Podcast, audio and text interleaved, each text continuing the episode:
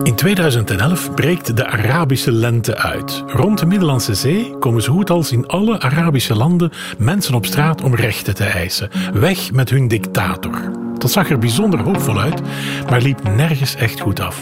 In Syrië liep het het slechtst af. Dictator Assad bleef zitten, terroriseerde zijn eigen volk dat massaal op de vlucht sloeg. Tussendoor kwam IS er nog een kalifaat opzetten en de mensen bleven vluchten. Tien jaar na de start van die burgeroorlog trok Willem Staes naar de regio en sprak er met de vluchtelingen. In Libanon, Turkije, Syrië zelf, Jordanië en Irak. Welke verhalen brengt hij mee? Voorproevers. Willem Staes. De kern van je boek Niemandsland is de Syrische oorlog. Wij hebben die eigenlijk volledig verdrongen. Hè? Dus is die nog op dezelfde manier aan de gang? Ja, absoluut. Uh, en eigenlijk de, de titel van het boek, Niemandsland, uh, verwijst eigenlijk ook daarnaar. En dat is eigenlijk de centrale insteek van het boek. Dat Syrië uh, en Syrische vluchtelingen na al die jaren, dus na meer dan twaalf jaar revolutie, oorlog, opgang en val van het IS-kalifaat, dat ze eigenlijk anno 2023 in een uitzichtlozere situatie als ooit tevoren zitten. Uh, en dus in een niemandsland zitten, uh, waarmee ik wil zeggen, dus ze kunnen niet terug naar Syrië. De condities voor veilige terugkeer zijn absoluut niet aanwezig. Er is toch een gedeelte dat onder controle staat van de, de regime eigenlijk. Hè? Het grootste gedeelte intussen. Ja, inderdaad. Uh, je ziet dus eigenlijk dat het Assad-regime nu naar schatting twee derde van het grondgebied controleert.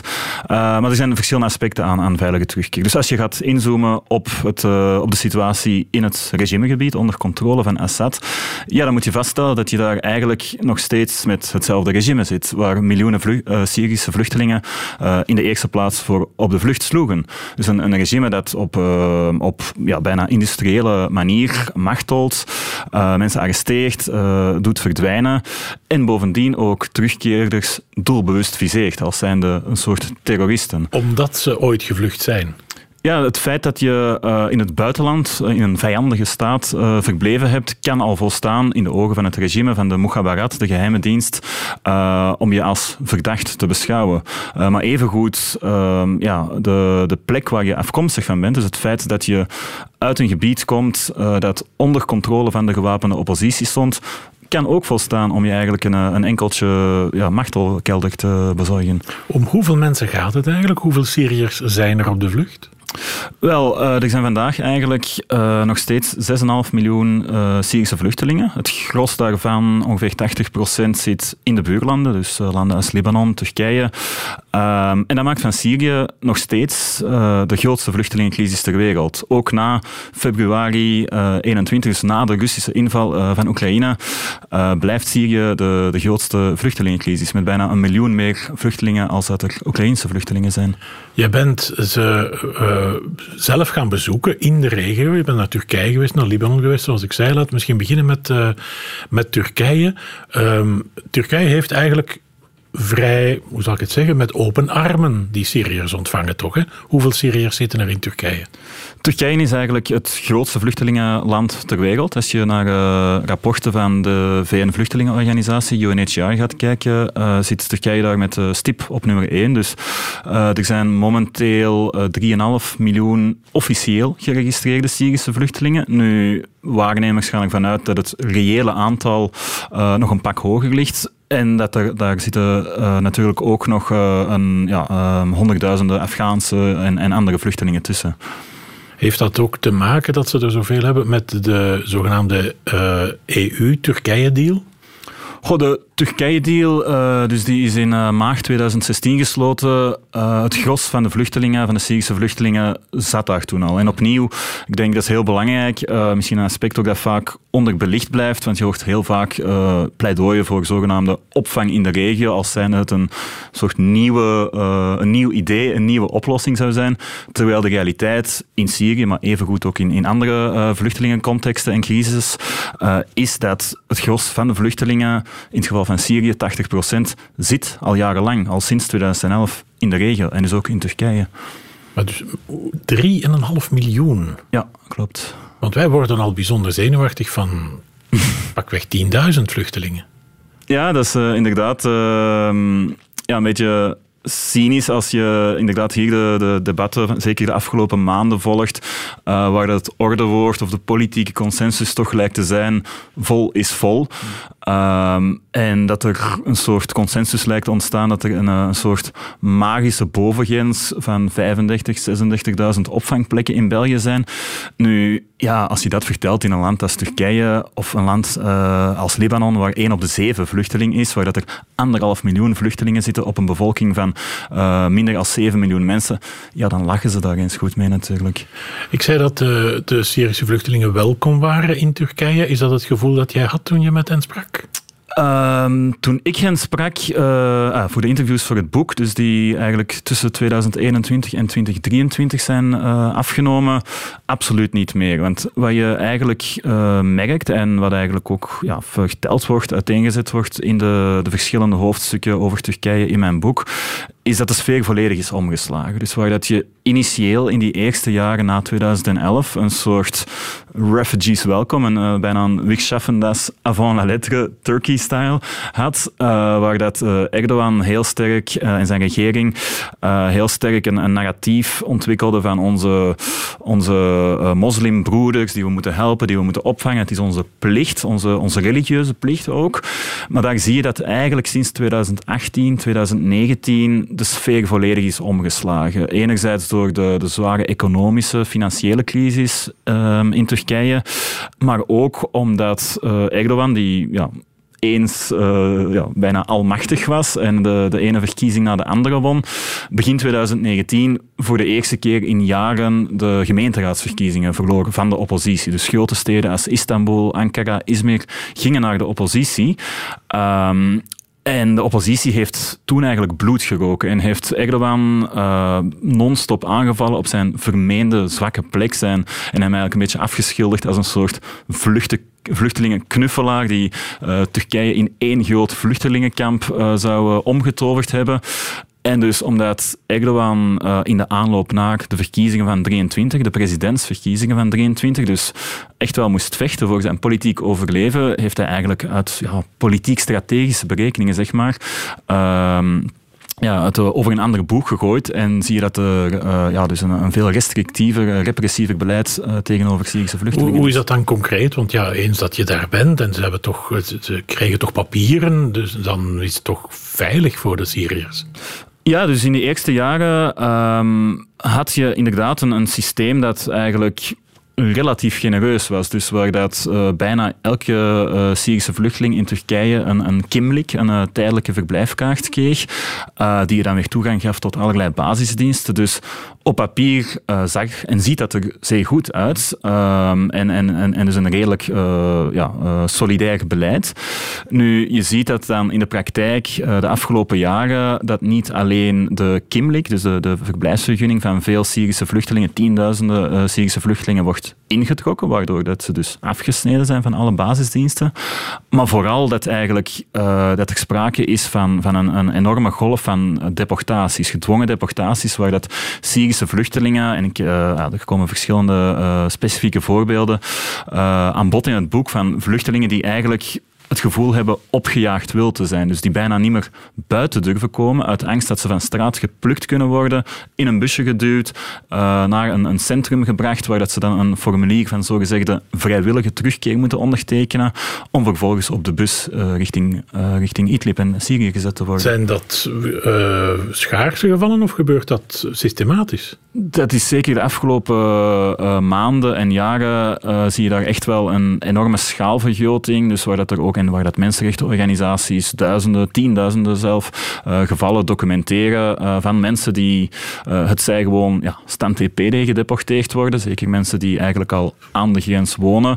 Maar als je dan kijkt naar steden als Istanbul, die natuurlijk wat ja, geografisch wat verder verwijderd zijn van de grens, zie je dat de modus operandi eigenlijk is arrestatie, detentie in een zogenaamd removal center. Veel van die uh, centra krijgen overigens ook financiering van de Europese Unie, waar dat ze dan gedwongen worden, vaak hardhandig of via misleiding, uh, om zo'n formulier van vrijwillige terugkeer te ondertekenen, uh, om dan op de bus ja, manu militari naar de, de grens gebracht te worden. En hoe gaat het dan met hen als ze gedeporteerd worden naar Syrië?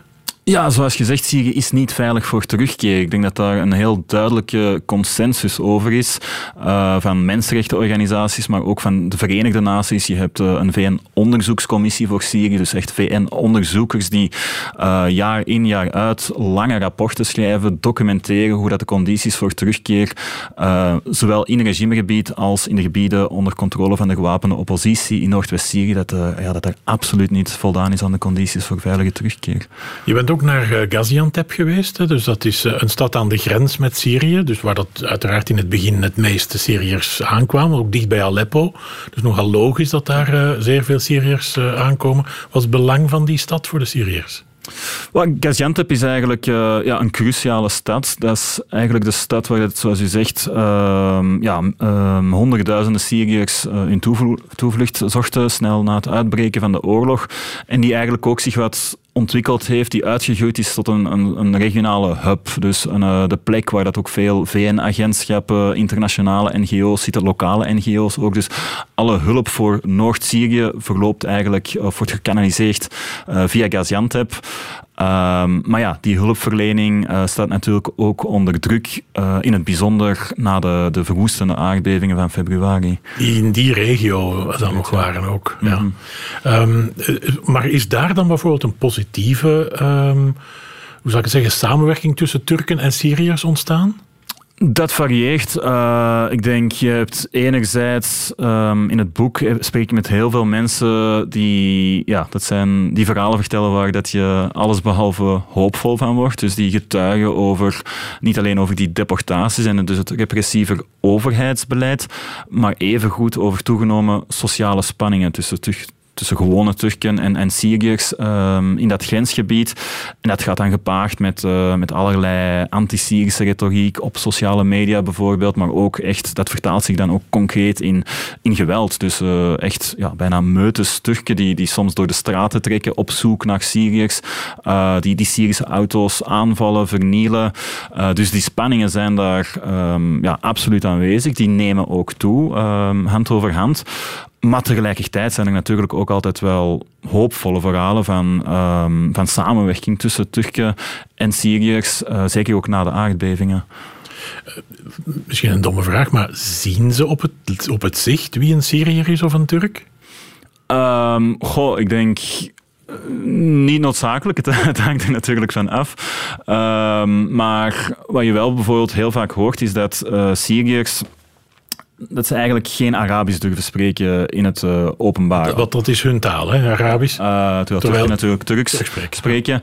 Uh, dus dat is één voorbeeld van hoe eigenlijk ja, Syriërs proberen kop in kas de realiteit te ondergaan en zo anoniem mogelijk door het dagdagelijkse leven te, te manoeuvreren. Maar evengoed, uh, ja, het is vaak op een heel, ja, zeg maar, een banaal niveau, maar als je die verhalen hoort, daar word je dan wel stil van. Van mensen die uh, bijvoorbeeld uh, winkeleigenaars, uh, restaurantuitbaters, die in de eerste jaren na aankomst in Turkije een, een, een, zaak openden en dan ook een, een de naam van de zaak stond in het Arabisch op de voorgevel. Maar nu, omdat er dus sprake is van die toegenomen, toegenomen spanningen, uh, anti-Syrisch geweld uh, en echt ja, meutes die, die, die, die soms op zoek gaan naar Syriërs, uh, zie je en hoor je ook verhalen van, van Syriërs die dan gewoon hun, hun, hun, de naam van hun restaurant bijvoorbeeld in het Turk zetten, gewoon om onder de radar te blijven, ja. om niet op te vallen. Laten we ook eens over, uh, over Libanon hebben. Uh, Libanon, Willem, die hebben ook zijn deel, hun deel gedaan in de opvang van, van Syrische vluchtelingen. Um, maar zij zitten vooral in kampen, heb ik begrepen daar. Niet in, veel minder in uh, appartementen, huisjes.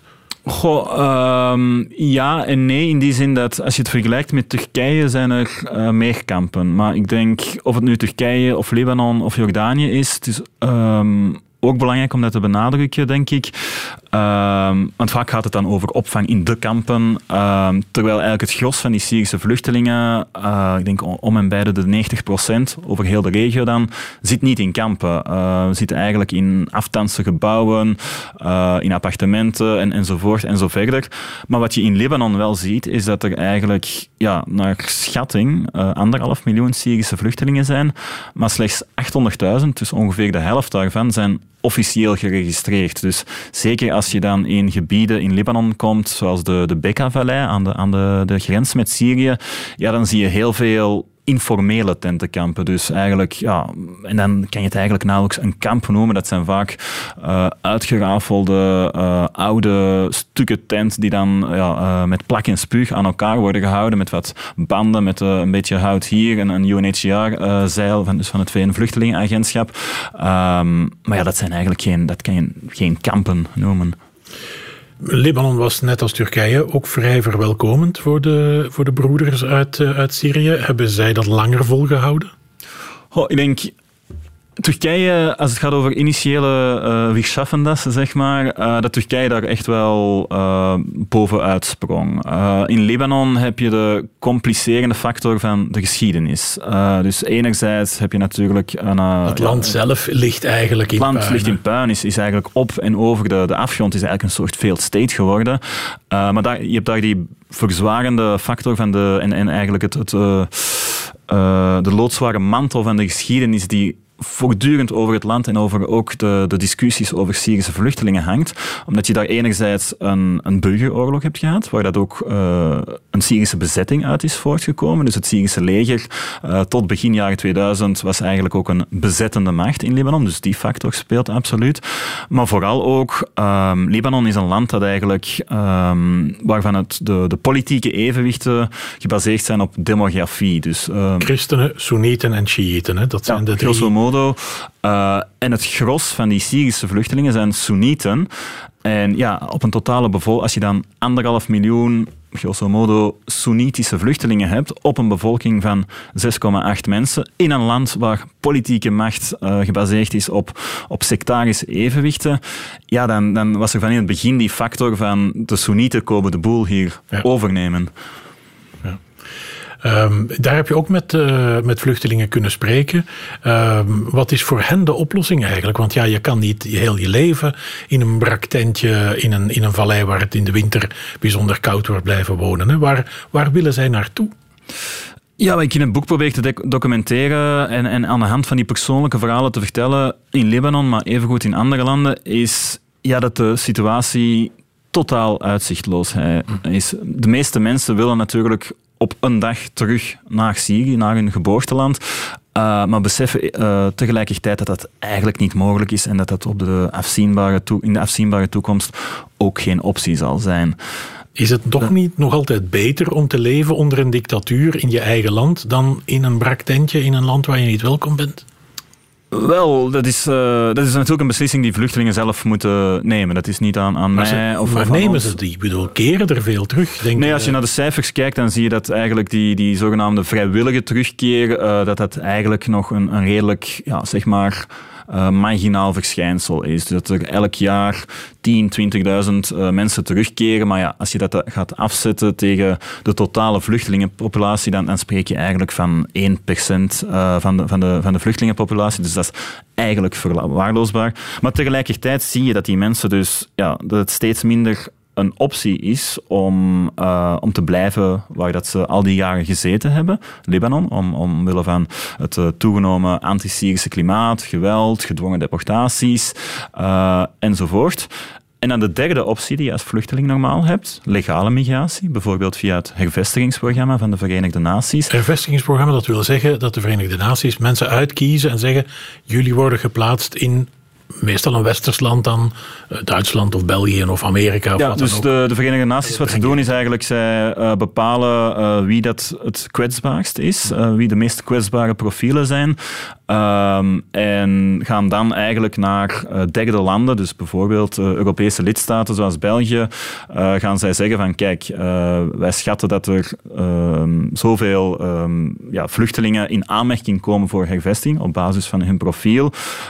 hoeveel plaatsen kunnen jullie ons aanbieden? Maar dat is dus legale migratie, dat is georganiseerd. Dat is dan eens dat een, eh, een land dat aanvaardt, dan, dan moet de vluchteling in kwestie eigenlijk een, een vliegtuig nemen en dan komt hij aan en moet hij dus zijn, eh, zijn of haar lot niet uh, toevertrouwen aan een, een malafide mensensmokkelaar. Hoeveel van de 6,5 miljoen Syrische vluchtelingen zijn zo via een hervestigingsprogramma geplaatst? Wel, je ziet eigenlijk dat de Verenigde Naties zij berekenen eigenlijk, uh, zij publiceren die cijfers ook um, elk jaar, um, hoeveel uh, vluchtelingen eigenlijk in aanmerking komen voor hervestiging. Dus voor 2023 uh, zijn volgens VN-cijfers komen meer dan 770.000 van die Syrische vluchtelingen in aanmerking. Maar als je dan gaat kijken naar uh, het aantal mensen die effectief hervestigd worden naar uh, derde landen in Europa, ja, dan zie je dat dat ook opnieuw maar over 2, 3, soms 4 procent gaan. Uh, 4 procent? Ja, dat gaat dan over 20, 30.000 mensen die over uh, in zijn totaliteit hervestigd worden. Als je gaat kijken naar de cijfers van één lidstaat, België bijvoorbeeld, dan zie je dat er het afgelopen jaar 90, 9, 0 vluchtelingen zijn hervestigd. Ja, dat is natuurlijk peanuts. Lossen wij dat dan op een andere manier op? Want er zijn natuurlijk, ja, er zijn uh, het Hoge Commissariaat voor de Vluchtelingen van de Verenigde Naties bijvoorbeeld, en ook de Europese Unie. Wij kunnen ook rechtstreeks steun geven aan, aan de landen die gaan opvangen, Libanon, Turkije. Mm -hmm. uh, doen wij dat? Ja, dat is dan, uh, er wordt geïnvesteerd in, in ja, wat dan heet opvang in de regio. Dus dat gaat voornamelijk, als je bijvoorbeeld naar België kijkt, dat gaat voornamelijk eigenlijk uh, via projecten, programma's van, van de Verenigde Naties, die dan uh, op hun beurt soms ja, specifieke projecten met lokale NGO's opzetten. Um, maar ja, dat is totaal ontoereikend. Niet alleen als je puur kijkt naar de middelen. Uh, dus opnieuw voor, voor, dit jaar, voor 2023, schatten de Verenigde Naties dat er ongeveer 11 miljard dollar nodig is uh, voor opvang in Syrië en de buurlanden. En dan zie je eigenlijk dat er uh, tot op heden dat daar minder als de helft van gefinancierd wordt. En dat is elk jaar opnieuw zo. Uh, ik kan me geen jaar herinneren dat de, de Syrië-respons um, dat die voor meer als de helft gefinancierd was. Dus je hebt die kwestie van ontoereikende donorbudgetten, maar vooral ook eigenlijk een gebrek aan een, aan een, een breder plan van aanpak, waar dat je, ah, want je kan natuurlijk nog in zoveel mogelijk humanitaire hulp voorzien als je wil. Maar als je tegelijkertijd uh, niet investeert, uh, geen initiatieven neemt om de, de juridische, het juridische statuut van vluchtelingen te verbeteren, waardoor dat ze een tijdelijke verblijfsvergunning hebben, waardoor dat ze het recht hebben om te werken en dus een eigen inkomen kunnen verdienen. Maar vooral als vluchtelingen dag in dag uit eigenlijk ja, het gevoel hebben dat ze, en, niet enkel het gevoel, een, een, een, reëel gevaar ervaren dat ze van straat geplukt kunnen worden en gedwongen gedeporteerd naar Syrië, naar een land dat niet veilig is voor terugkeer, ja, dan is het natuurlijk ook niet zo verwonderlijk dat mensen tot de conclusie komen, Syriërs, um, dat alles beter is als blijven en dat je dan uh, in de hoop om, om eigenlijk nieuw perspectief te creëren en te ontsnappen aan die uitzichtloze situatie in de buurlanden, ja, dat je lot in de handen van een, een mensensmokkelaar en een bootje legt. En, en dat zie je ook in de cijfers, dat er eigenlijk een enorme beweging terug uh, van Syriërs richting Europa is. Als ik dat uh, goed begrijp, dan wil dat eigenlijk zeggen als laatste optie. Ja, ik denk... Ze zouden eigenlijk liever teruggaan naar Syrië, maar dat is onmogelijk. Ze zouden ook liever blijven vlakbij, maar dat wordt hen onmogelijk gemaakt en niemand zorgt voor hen.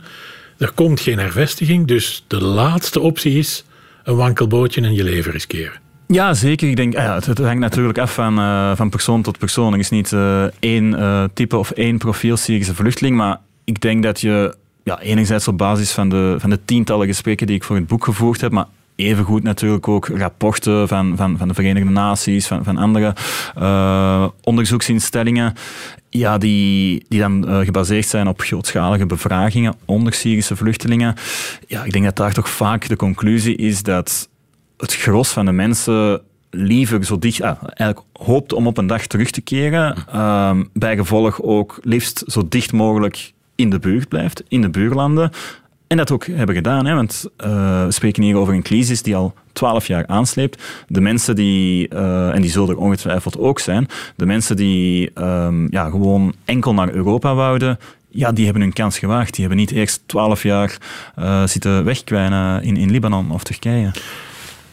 Met jouw ervaring en wetende nu dat je die mensen gesproken hebt en weet hoe dat hun motivatie in elkaar zit en hun, in hun leven en hun psychologie, wat zal hen het meest helpen? Zorgen dat aankomen hier zo onaantrekkelijk mogelijk is. Dat ze enkele dagen of maanden op straat moeten leven in Brussel of in de andere hoofdsteden van Europa. Zal dat, helpt hen dat om daar te blijven of door hun omstandigheden te verbeteren en meer hulp te geven?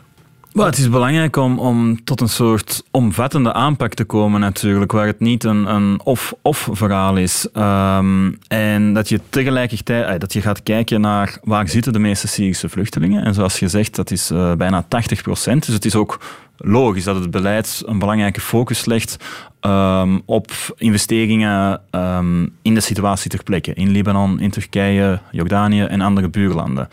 Maar natuurlijk, de manier waarop het vandaag de dag gebeurt, is absoluut ontoereikend. Dus je moet niet alleen daar veel meer middelen tegen aansmijten, maar vooral eigenlijk ook uh, ervoor zorgen dat die investeringen dat die beter renderen en dat, het, dat de hulp ter plekke effectiever wordt georganiseerd en dat je dus ook naar die randvoorwaarden gaat kijken, dat je gaat optreden tegen dat fenomeen van gedwongen deportaties en dus uh, op die manier ervoor zorgen dat minder Syrische vluchtelingen geen andere uitweg zien dan, um, dan Libanon of Turkije proberen te ontvluchten.